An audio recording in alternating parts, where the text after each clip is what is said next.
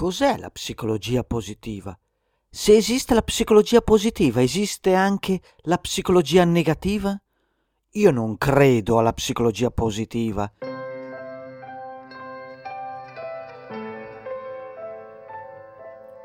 Benvenuti e bentrovati. Sono felice ed emozionato di iniziare questa nuova stagione del podcast interamente dedicata alla psicologia positiva. Se avete già ascoltato il trailer, sapete che immaginiamo la vita come un viaggio in treno. Un viaggio molto particolare perché apriamo gli occhi già a bordo e non sappiamo quale sarà la stazione di arrivo. Un viaggio speciale perché è il nostro viaggio. Ogni fermata c'è chi viene e c'è chi va. Qualcuno sale e qualcun altro scende. Oggi, in una stazione, così, per caso, sale nella carrozza dove siete anche voi il podcast di psicologia positiva. Rimarrà in vostra compagnia per un pezzetto del vostro viaggio ed oggi, al primo incontro, vi racconterà un poco della storia della psicologia positiva, di quando è nata, come è nata e cosa ci sta a fare su un treno. Io sono Marco la psicologia positiva mi sta molto a cuore, l'adoro particolarmente, sono convinto possa fornire stimoli interessanti per la nostra quotidianità. Come dicevamo nel trailer, è uno sguardo fuori dal finestrino, una boccata d'aria fresca. È ancora poco conosciuta, è un ambito ancora poco esplorato, soprattutto in Italia. Pensate che questo è il primo podcast italiano dedicato alla psicologia positiva ed io sono qui per dare la voce a questo podcast. Cos'è la psicologia positiva? Se esiste la psicologia positiva, dobbiamo presupporre che esista anche la psicologia negativa? Ma la psicologia positiva è un'alternativa alla psicologia classica, così come comunemente la intendiamo, oppure ne fa parte? Ti spoilerò da subito che secondo il mio punto di vista il nome psicologia positiva non è per nulla azzeccato, anzi temo che proprio il nome sia la causa di un po' di confusione e qualche fraintendimento. Per rispondere alla domanda cos'è la psicologia positiva, chiariamo cosa intendiamo con il termine psicologia. La psicologia è la scienza che studia gli stati mentali, ma Andiamo con ordine. Cosa intendiamo con il termine scienza? Intendiamo quell'insieme di conoscenze che sono state raccolte attraverso dei procedimenti metodici, rigorosi e validati. Ad esempio, posso dire che il pane ingrassa, ma non è scienza, sino che qualcheduno abbia verificato la validità delle nostre ipotesi. Dicevamo che la psicologia è la scienza che studia gli stati mentali quindi la psiche, e i suoi processi percettivi, cognitivi, emotivi e comportamentali. Cosa sono i processi percettivi, cognitivi, emotivi e comportamentali? Ora, mentre ascoltate la mia voce, state creando delle immagini mentali di quello che sto dicendo. Se parlo del caffè, qualcheduno penserà alla tazzina del caffè del mattino appena sveglio, quella che serve per carburare la giornata. Qualchedun altro ha il caffè con gli amici per quattro chiacchiere. Magari qualcheduno detesta il gusto del caffè e qualchedun altro magari lavora in una torrefazione e al pensare al caffè pensa alle miscele, alle qualità, ai prezzi, ciò che noi percepiamo con i sensi, udito, gusto, olfatto, il tatto, attraverso delle piccole scariche elettriche prende forma nella nostra mente. La vita è percezione. Senza percezione non ci sarebbe vita. Ma noi non ci limitiamo a percepire il mondo esterno, anzi tante volte siamo convinti di vedere la realtà così com'è la realtà oggettiva con i nostri sensi, ma non è così. Oltre ai processi percettivi abbiamo quelli cognitivi. Come apprendiamo? Come memorizziamo? Cosa ne facciamo dei nostri pensieri? Proprio ora, mentre sto parlando, magari qualcheduno starà cercando di anticipare dove voglio andare a parare, cercherà di prevedere quello che andrò a dire. Questo è quello che normalmente facciamo e rientra nei processi cognitivi. Nella nostra scatola cranica è in corso una continua tempesta elettrica che consuma circa il 20% delle calorie quotidiane. Quindi percepiamo, elaboriamo le informazioni e poi abbiamo il grande mondo delle emozioni. Paul Ekman, un grande studioso delle emozioni, ne ha individuate sei di base. Rabbia, tristezza, disgusto, gioia, paura e sorpresa. Plucci che ne ha individuate otto, quattro coppie. Un libro interessante, L'Atlante delle emozioni, parla di 156 emozioni. Le emozioni sono fantastiche perché mettono in evidenza come mente e corpo siano strettamente legati. Il più delle volte è il pensiero che scatena variazioni del battito cardiaco, della temperatura corporea, della pressione sanguigna, della sudorazione. Non è la situazione che genera l'emozione, ma è ciò che noi pensiamo della situazione.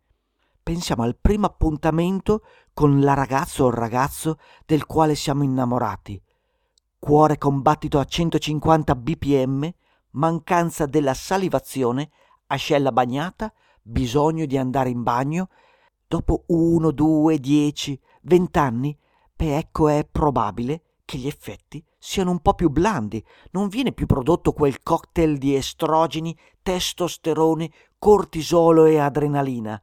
Le emozioni sono emozionanti, Potrebbe diventare pericoloso però andare alla ricerca di continue nuove emozioni, la scarica di adrenalina in attività rischiose, il rilascio di dopamina nel gioco d'azzardo, oppure anche cambiare partner ogni poco per provare quella sensazione di cuore in gola e fiato corto. Quindi percepiamo, ragioniamo, ci emozioniamo ed infine agiamo i processi comportamentali. Perché facciamo quello che facciamo? Quello che noi facciamo è mediato dalla psiche. All'ironia di un amico possiamo rispondere con una risata oppure offenderci e reagire in modo arrabbiato. Ad un blocco nel traffico possiamo imprecare contro il mondo, contro il governo, contro l'automobilista che ci precede, oppure ascoltarci un podcast. Dove c'è uomo c'è una psiche e dove c'è una psiche la psicologia ha di che studiare. Molto bene, allora vi chiedo, cosa fa uno psicologo? Oppure per essere tendenzioso, perché si va dallo psicologo? Vi lascio tre secondi per pensare. Se hai bisogno di più tempo, ferma l'audio. Ci siamo? Sai cosa risponde la maggior parte delle persone? Vediamo se ti ritrovi nella risposta classica. Si va dallo psicologo per curare una malattia, un disagio della mente. Notate anche voi che c'è una asimmetria tra il campo di azione della psicologia e la figura al giorno d'oggi un poco stereotipata dello psicologo come medico dei matti? Di questo hanno iniziato ad accorgersene a partire dagli anni 70. Nel secolo scorso, complici le due guerre da poco passate e i disastri sull'umanità che hanno provocato, la psicologia si è giustamente concentrata sulla cura dei disordini mentali. L'attenzione era focalizzata sulla patologia, sul malessere, su ciò che non funziona nella persona, sui disturbi e su tutto ciò che rappresenta un ostacolo.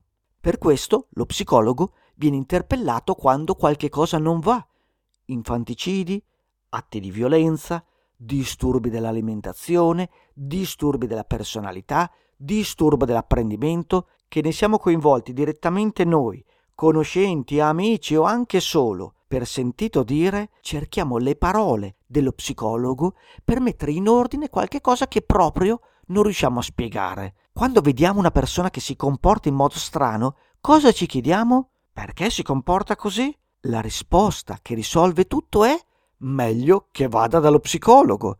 Cosa intendiamo implicitamente in questa indicazione? Che la persona ha dei problemi e che non riesce a cavarsela da solo. Facciamo un passo indietro, andiamo all'anno 2000, il primo numero del nuovo millennio della rivista American Psychologist, la rivista di psicologia più famosa al mondo, pubblica un articolo di Martin Seligman e Mihai Csikszentmihalyi con una presa di posizione chiara e netta. La psicologia è molto più dello studio di ciò che non va nella persona. Questo è stato un punto di svolta. In realtà altri studiosi ci lavoravano da tempo, diversi ricercatori tra loro indipendenti andavano in questa direzione. Abraham Maslow ha richiamato la necessità di occuparsi dell'individuo sano come oggetto della psicologia. Carl Rogers ha puntato l'attenzione sulle capacità di autorealizzazione e sul pieno funzionamento della persona. Ma il punto di svolta è stato proprio questo articolo di Martin Seligman che già nel 1998, quando era stato eletto presidente dell'American Psychology Association, nel discorso di insediamento espresse la necessità di recuperare le origini della psicologia. Chiese a tutti gli psicologi di orientare gli sforzi non solo alla cura delle patologie mentali, ma al rendere la vita più produttiva e appagante. Come?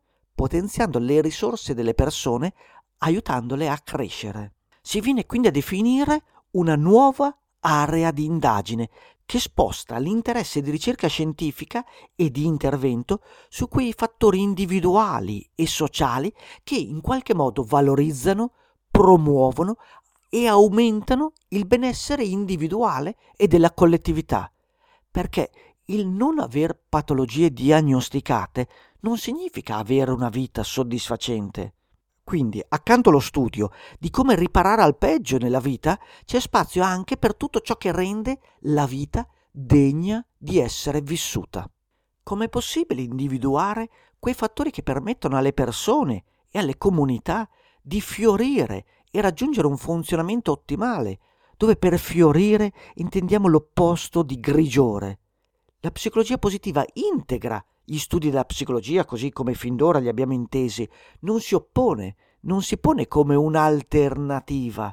Non si tratta quindi di un movimento, neanche di un nuovo paradigma, possiamo definirla come una prospettiva di studio che privilegia gli aspetti costruttivi, creativi, propositivi degli individui e dei gruppi. Esperienza soggettiva di benessere, soddisfazione per la vita, sviluppo delle potenzialità, dei talenti individuali, delle risorse, delle competenze, la resilienza, sono alcuni degli ambiti di ricerca e di indagine della psicologia positiva. Lascia molto spazio alla prevenzione e si basa sulla convinzione che in molti casi sia preferibile rinforzare le qualità che le persone possiedono piuttosto che intervenire per riparare i danni e colmare quelle carenze affettive e cognitive. Esistono persone felici e soddisfatte? Esistono dei fattori comuni, delle caratteristiche che le accomunano?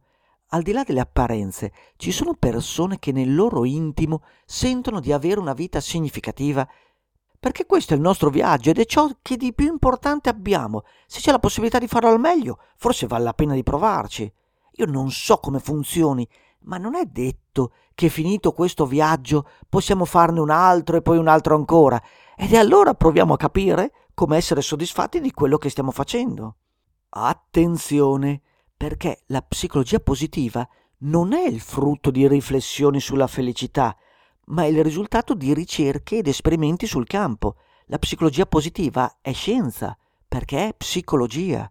Sotto il nome di psicologia positiva vengono raccolti gli studi che si pongono l'obiettivo di capire come la nostra mente possa lavorare al meglio per darci una vita più soddisfacente o, come dice Martin Seligman, una vita degna di essere vissuta.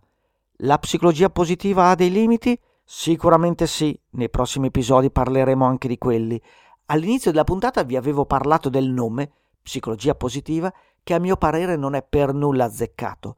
Il problema è che induce le persone a confondere psicologia positiva con pensiero positivo. Entrambi hanno l'aggettivo positivo, uno è pensiero, l'altro è psicologia, ma sono concetti molto diversi. Il pensiero positivo è una filosofia, un'idea secondo la quale è possibile rimuovere i pensieri negativi per sostituirli con pensieri positivi, ottimisti, felici. In questa condizione si raggiunge un benessere psichico e fisico. Non posso dire a priori che il pensiero positivo non funzioni. A mio avviso ci sono delle lacune, ma ci sono sicuramente anche degli aspetti da tenere in considerazione. Però pensiero positivo e psicologia positiva non sono sinonimi. Da una parte abbiamo delle disquisizioni filosofiche e dall'altra abbiamo un metodo scientifico. Per di più la psicologia positiva non rifiuta le emozioni che vengono comunemente chiamate come negative. Il pensiero positivo ci chiede di essere felici a tutti i costi. La psicologia positiva no. È assolutamente normale talvolta sentirsi tristi, arrabbiati, giù di morale. Non esistono emozioni positive da rincorrere ed emozioni negative da evitare. Le emozioni spiacevoli talvolta sono utili e necessarie per affrontare la nostra quotidianità.